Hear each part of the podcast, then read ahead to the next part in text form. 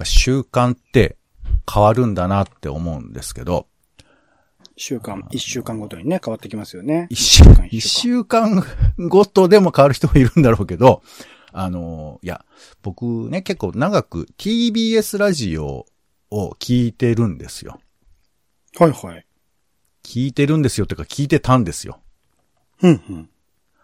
で、この、最近ね、えー何月からだっけ、えーさ春からなのか、えー TBS ラジオが、まあ、ちょっと改編をして、伊集院光とラジオとっていう、まあ、これはもともと大沢優里の UU ワイドがやってた枠でもあるんですけど、まあ、何、何十年ですか？やってた番組ですよね、そうそう、UU ワイドはもう2、30年やってたのかな。で、その枠が終わってからやってた番組、伊集院光とラジオとが終わりまして、はいはいはい。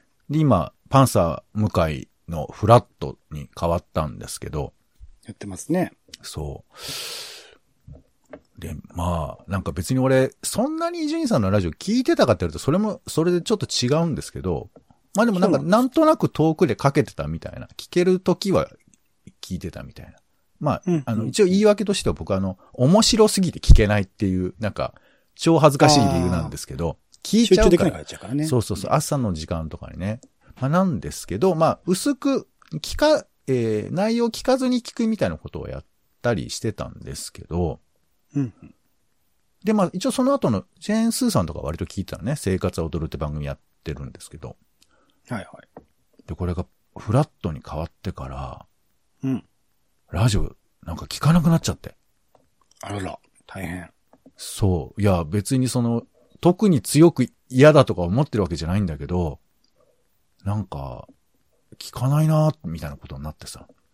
うんうんうん。で、TBS ラジオは金曜日の午前中は、ちょっとプログラムが違ってて、あの、薄井ミトンさんって人が、金曜ボイスログっていう番組やってるんですけど、薄い意味と。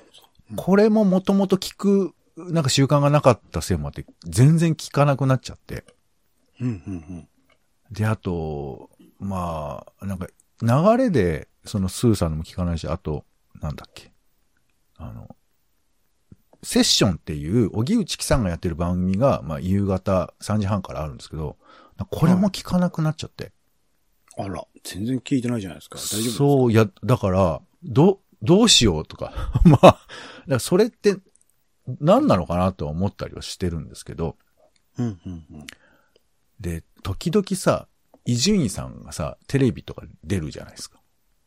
うん。テレビでも大活躍ですよ。うんで、俺、そんなめちゃくちゃファンってわけじゃないんだけど、まあ、うんずっと午前中聞いてたこともあってか、なんか時々見ると、なんか嬉しくなっちゃって。ああ、はあはあはあ。なんかあの、魔改造の夜とかで、これはそうですね、みたいなことで喋ってると、おーとかちょっと、あの、無駄に感心するんですけど、で、その、伊集院さんが、まあ、ね、ちょ、これから伊集院さん褒めますよ。あら。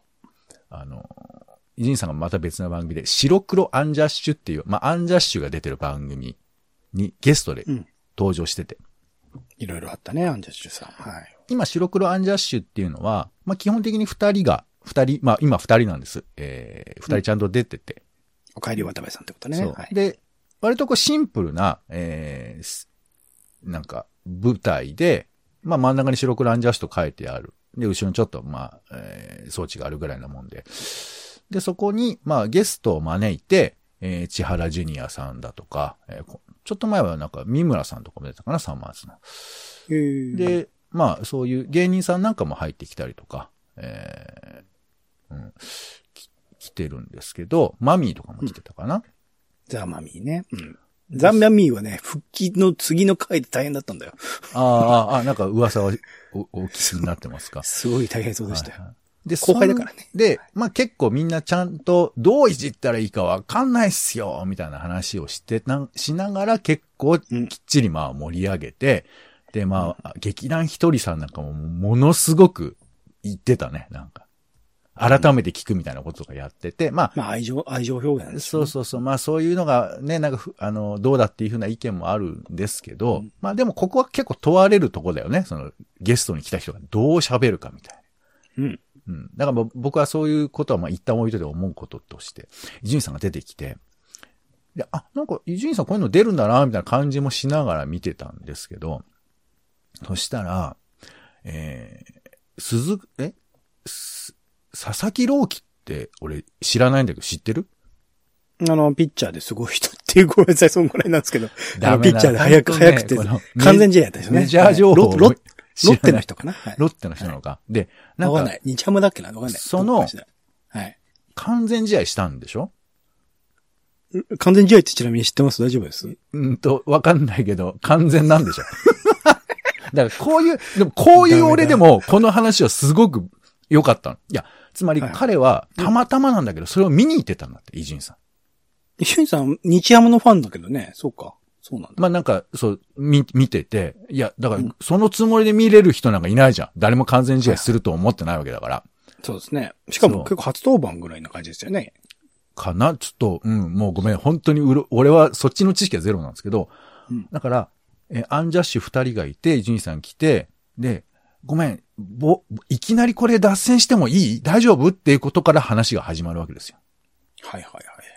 で、実は僕この前、その、老期の完全試合を見たんだと。で、これを見たときに、あ、やっと渡部君にこの話ができるんだって話を思いついたんだってことを。渡部さんといえば高校野球ですかそう。まあ、俺は、実はそのイメージすらもないんですけど。あ、本当ですか？そうそれだけはちゃんと本当に好きなんだなと思ってましたよ。グルメとか好きじゃねえのかもなと思ってましたけど。なるほどね。高校野球だけは、はい。ほいで、それでは、伊集院さんが、その、まあ、鈴、えーさ、えー佐々木朗希の話をするんだけど、佐々木朗希がその完全試合をするってことには、実はいろんな物語があるんだって。うん、うん、うん。まあ、例えば彼が、えー甲子園を、まあ、め当然目指してたわけだけど、甲子園目指した時に、なんかその、最終的に甲子園出る、決定する試合に彼は出なかったんだって。ち、地方予選のね、そうですね、最終日に。いや、いや知ってるね、知ってますね。まあ、じゃあ知らないふりして聞いてください。ほいで、あの、要するに、監督が選手生命を考えて、連投はいかんと。だからお前は将来のために出さんっていうふうなことがあったらしいんですって。それでね、潰れちゃうピッチャー結構いますからね。詳しいですね。知らないふりでお願いします。ほいで、うんまあまあまあ他にもいろいろあるんですよ。その、えーその高校、普通の高校なんだよね。なんか、えーなんか私立じゃなくて、そこの高校に行かせた時の中学の監督の話とかまあいろいろあるんだけど、とにかくそういう、まあ感動的な話があるんだよ。で、これは全部渡部君の受け売りなんだけどねって話をするわけ。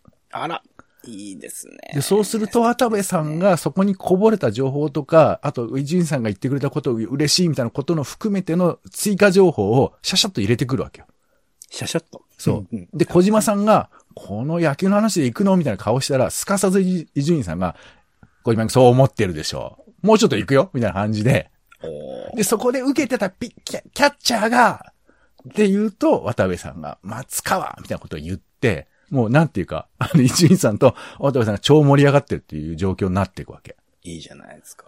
で、これを見て、いや、すごいと伊集院さん。今までは、渡部さんをどういじるかで盛り上げてたわけ、この白黒アンジャスのゲスゲストは。今まではね、それしかないぐらいの感じでしたもんね。そうそうそう。だかまあまあ、それでも面白かった面白かったんだけど、伊集院さんがやったのは、まあ、北風と太陽という言い方はちょっと違うかもしれないけど、今までずっと厳しいボールで切り込んできた、もうわかんないのに野球例えしますけど、あの、そう言ってた人たちとは違って、うんあの、ゆるい、打ちやすい球を、しかも、もう球なんかないだろうってみんな思ってたのに、まあ偶然自分がこう、まあローキさんの試合を見てたっていう、まあ、あの、点の配分もあるんだろうけど、いいボールを投げて、きっちりやっぱ渡部さん打ってたわけよ。ガンガン。確かでこれは、まあもちろんこれでも嫌な人もいるんでしょうけど、これは本当に幸せだろうなっていうか、に。うん。で、小島さんも、こんな、き生き生きとしてる 渡部は久々だみたいなことを 言ってて。うん、うん。いやー、そうか、伊集院さんのボール、まあ、たまたまなのかは、計算かわかりませんけど、これすごいボールだし、あの、思い出してみれば伊集院さんの番組のね、インタビューとかも、結構いいこと掘り起こしてたなとか思って、あ、ラジオ、ラジオとかね。そうそうそう、えー、なんか、ひ人の番組見て、伊集院ロスが今始まってます。まあ、深夜のバカ力聞けばいいんじゃないですか、じゃなくて。いや、でもね、バカ力もなんかちょっと切ない風に思っ、まあいい、ちょっと話が長くなる。うんまあ、とにかくだから、そういう話の盛り上げ方もあるんだよね。だから。うんうん。そう。っていうことをちょっと思って、えー、まあ、TBS ラジオ、頑張れというふうに 思っておりますよ。どうなんですかね、頑張れ本当ね。はい。ということで長くなりました。えー、友達、職場、夫婦のちょっとした雑談から、ツイッターの投稿のネタの種など、直接役には立たないけれど、あなたと一緒に拾いたい種ラジは世の中のいろんな種を探すポッドキャストです。はいや。はい。お相手はカルチャー中毒者のオレンジさんと、どうもえーお天気さんポニンのポンの二人です。よろしくお願いします。お願いします。さあ、ではまずは、週の始まりですね。えーおしゃべりの練習場、種枕です。ということで、えーじゃあまず私が用意した、えーストレートニュースですね。枕のニュースをお聞きください。一つ目。渋谷に投票型喫煙所を設置。ポイ捨ての効果的な削減へ。土日限定で、えー渋谷のセンター街、えーとか、宇田川クラン、クランクストリートって知らないけど、そこに設置するそうですよ。で、これ、ちょっと補足ね。ポイ捨て図鑑プロジェクトっていうやつなんですけど、えーポイ捨てされた、えー吸い殻を喫煙、えー喫煙所に戻れず、迷子になった吸い殻モンスターといった助けるべき存在として描いて、えーまあ、だから吸い殻を入れる箱なんですね。簡単に言えば。で、でそこにこう戻していくみたいな、そういうゲーム感覚のものらしいですよ。ま、迷子ってなると、これ設定で親は誰なんですかね？親？あ、親はお前なんじゃないの？どうなんだろう？ちょっと、だから俺もチェックはしに行きたいなとは思うんですけれどね。はいはいそうですいやーなかなかね、でも、まあ僕らはもう忘れてるけど、めちゃくちゃ昔は吸ってたもんね、みんなね。うんで、あとほら、コロナ禍みたいなんでさ、あの、同時にタバコが減ったじゃないですか。結結果論ですけど。うんこの前僕、ヤウ店行った時に、うんなんか、有楽町の喫煙コーナーをたまたま通ったんですけど、おうおうおう行列してましたよ。え？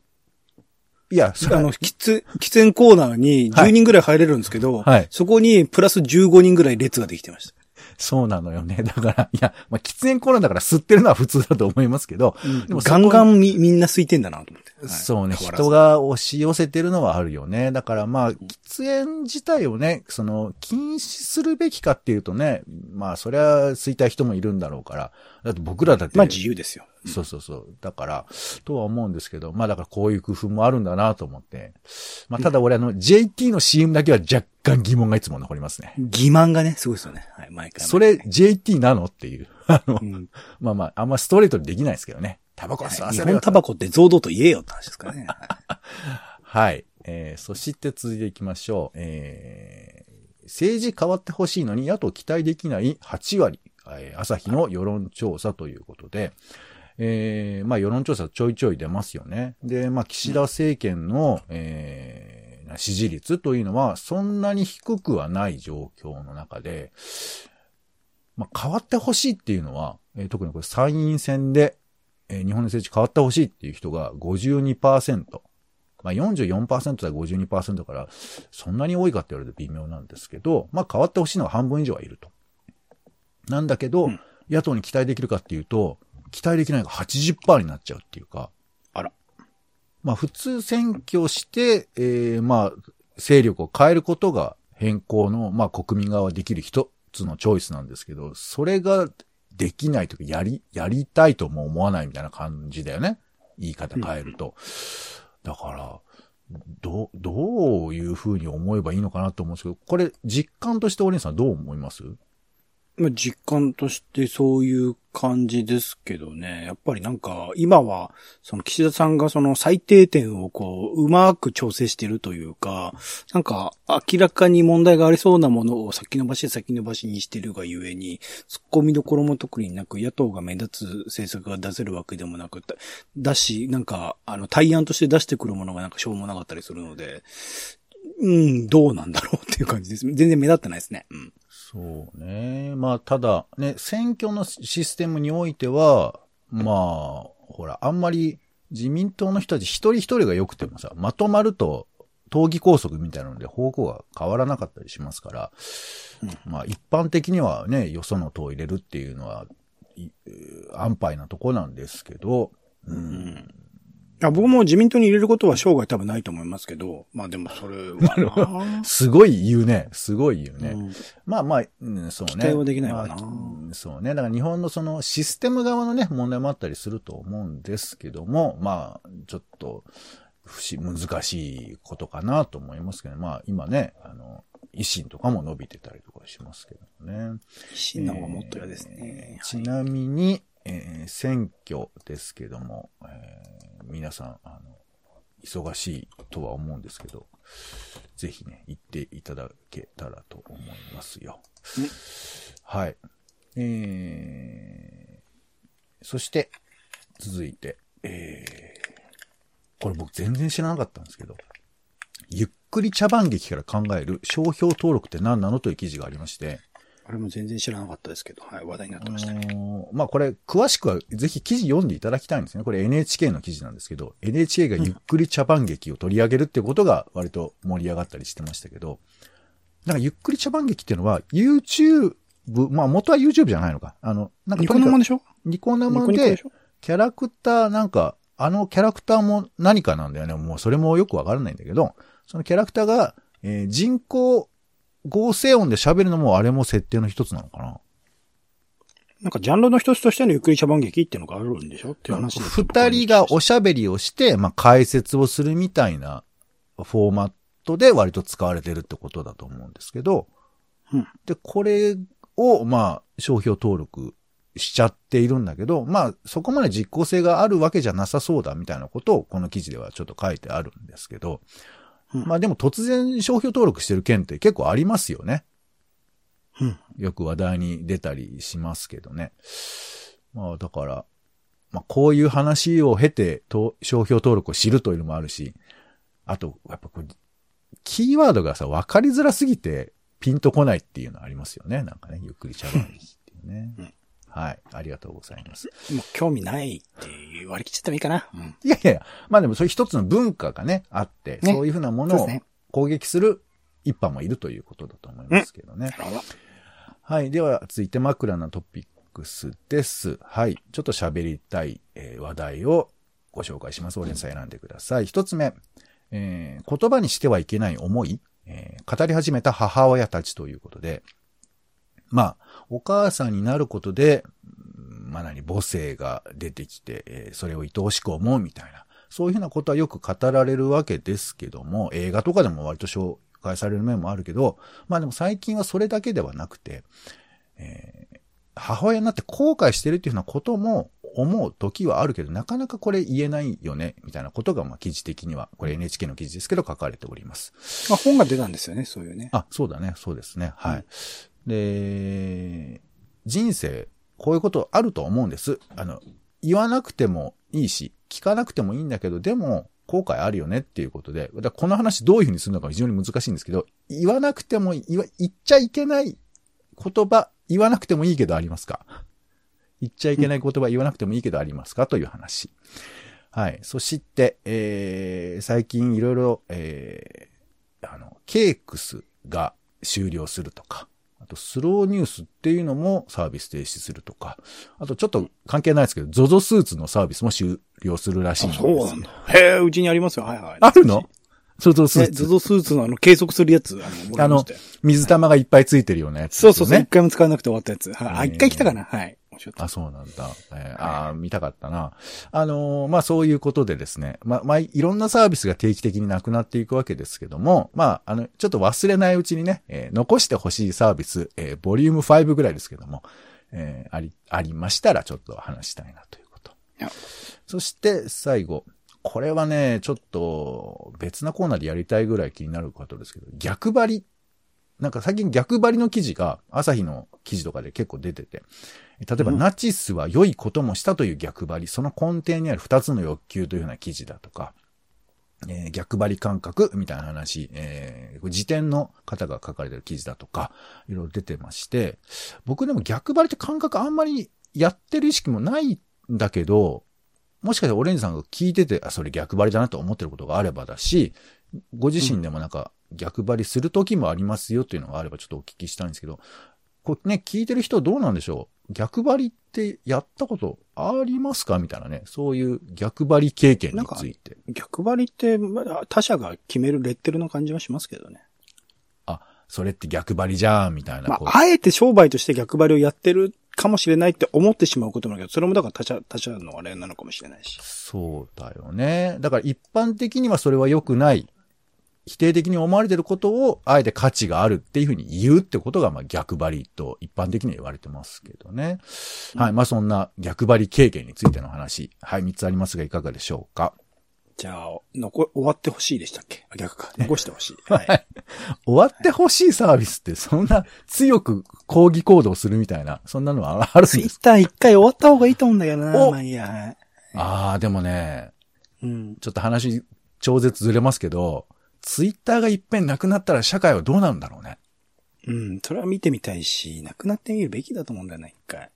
正直そんなに使ってない人もさ、あの、6、70とか、まあ、あと、まあ僕も使ってる方か。